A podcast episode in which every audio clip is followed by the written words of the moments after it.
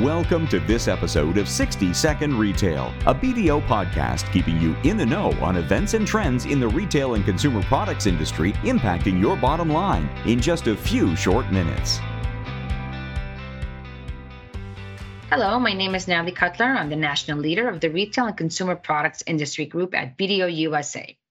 Today's guest is John Marquardt, Central Tax Regional Managing Partner at BDO USA, and John is here to talk with us about the new Inflation Reduction Act, the IRA, and what the implications are for retailers. Welcome back, John.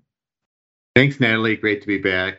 Um, Great. Yeah, I am. I am interested in talking to everyone today about the IRA, and in particular, the new book minimum tax provision. I think that uh, it's very interesting and very unusual. So I'm looking forward to chatting about it.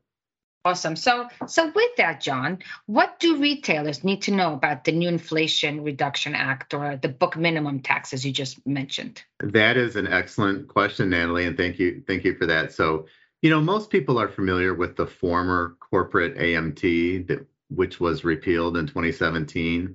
Um, the former AMT applied tax concepts to regular taxable income to arrive at at an AMT starting with 2023 so the, the first thing people need to know is this the, this new book minimum tax starts next year so 2023 but it's very different than the old amt this one is start this one is based on book income so GAAP think generally you know generally accepted accounting principles from the old old days.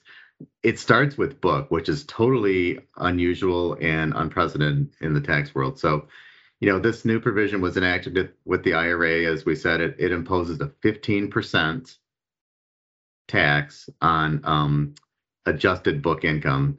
And it only applies, this is what retailers really need to think about, okay? It only applies if the if those um, retailers are corporations and their book income, so not revenue, their book income has been in excess of a billion for the last three years. So in the first year, it'll be just one year of a billion. But think about that. A billion's pretty high threshold, right? So it's not just every mom and pop retailer. It's it's the big the big companies. Um, so that's those are the highlights, right? Over a billion in book income, corporations, and then it's a 15% book minimum tax, and it starts with book. But that's really interesting because this is like the first time we're actually looking at GAAP book income versus taxable income, right?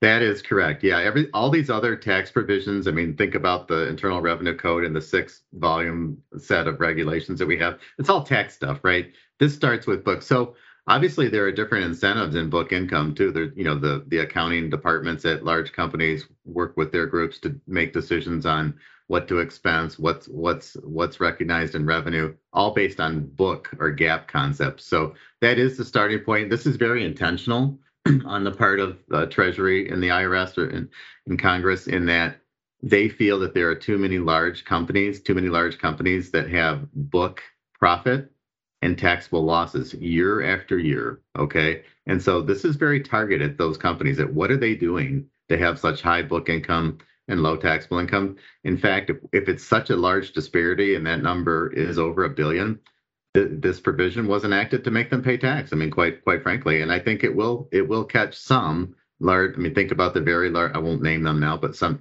any of us can think of the mega retailers that are out there, and I, I think some of them are going to end up paying cash tax where they wouldn't have otherwise had to do that. Interesting. So here's another thought: if it is based on book income, right? Can retailers still apply tax credits or use any existing NOLs? That is another excellent question. And for the most part, the answer is yes, they can. So once the tax is computed, starting with book income, and if there is a, if there is a book minimum tax in play, uh, generally speaking, the credits or other tax attributes that are out there, whether it be corporate tax NOLs, foreign tax credits, AMT credits, uh, general business credits, are generally available uh, to offset the tax. So I'm sure everybody's relieved about that. Thank you very much, John. If you have any questions for John or myself on what we covered in this episode, please reach out using the Contact Us form on our podcast landing page. Thank you, Natalie. And that concludes this episode of BDO's 60 Second Retail Podcast. Don't forget to tune in for the next episode. To find more information on our hosts, guests, BDO's services, or listen to previous episodes of 60 Second Retail, please visit www.bdo.com slash 60-second-retail.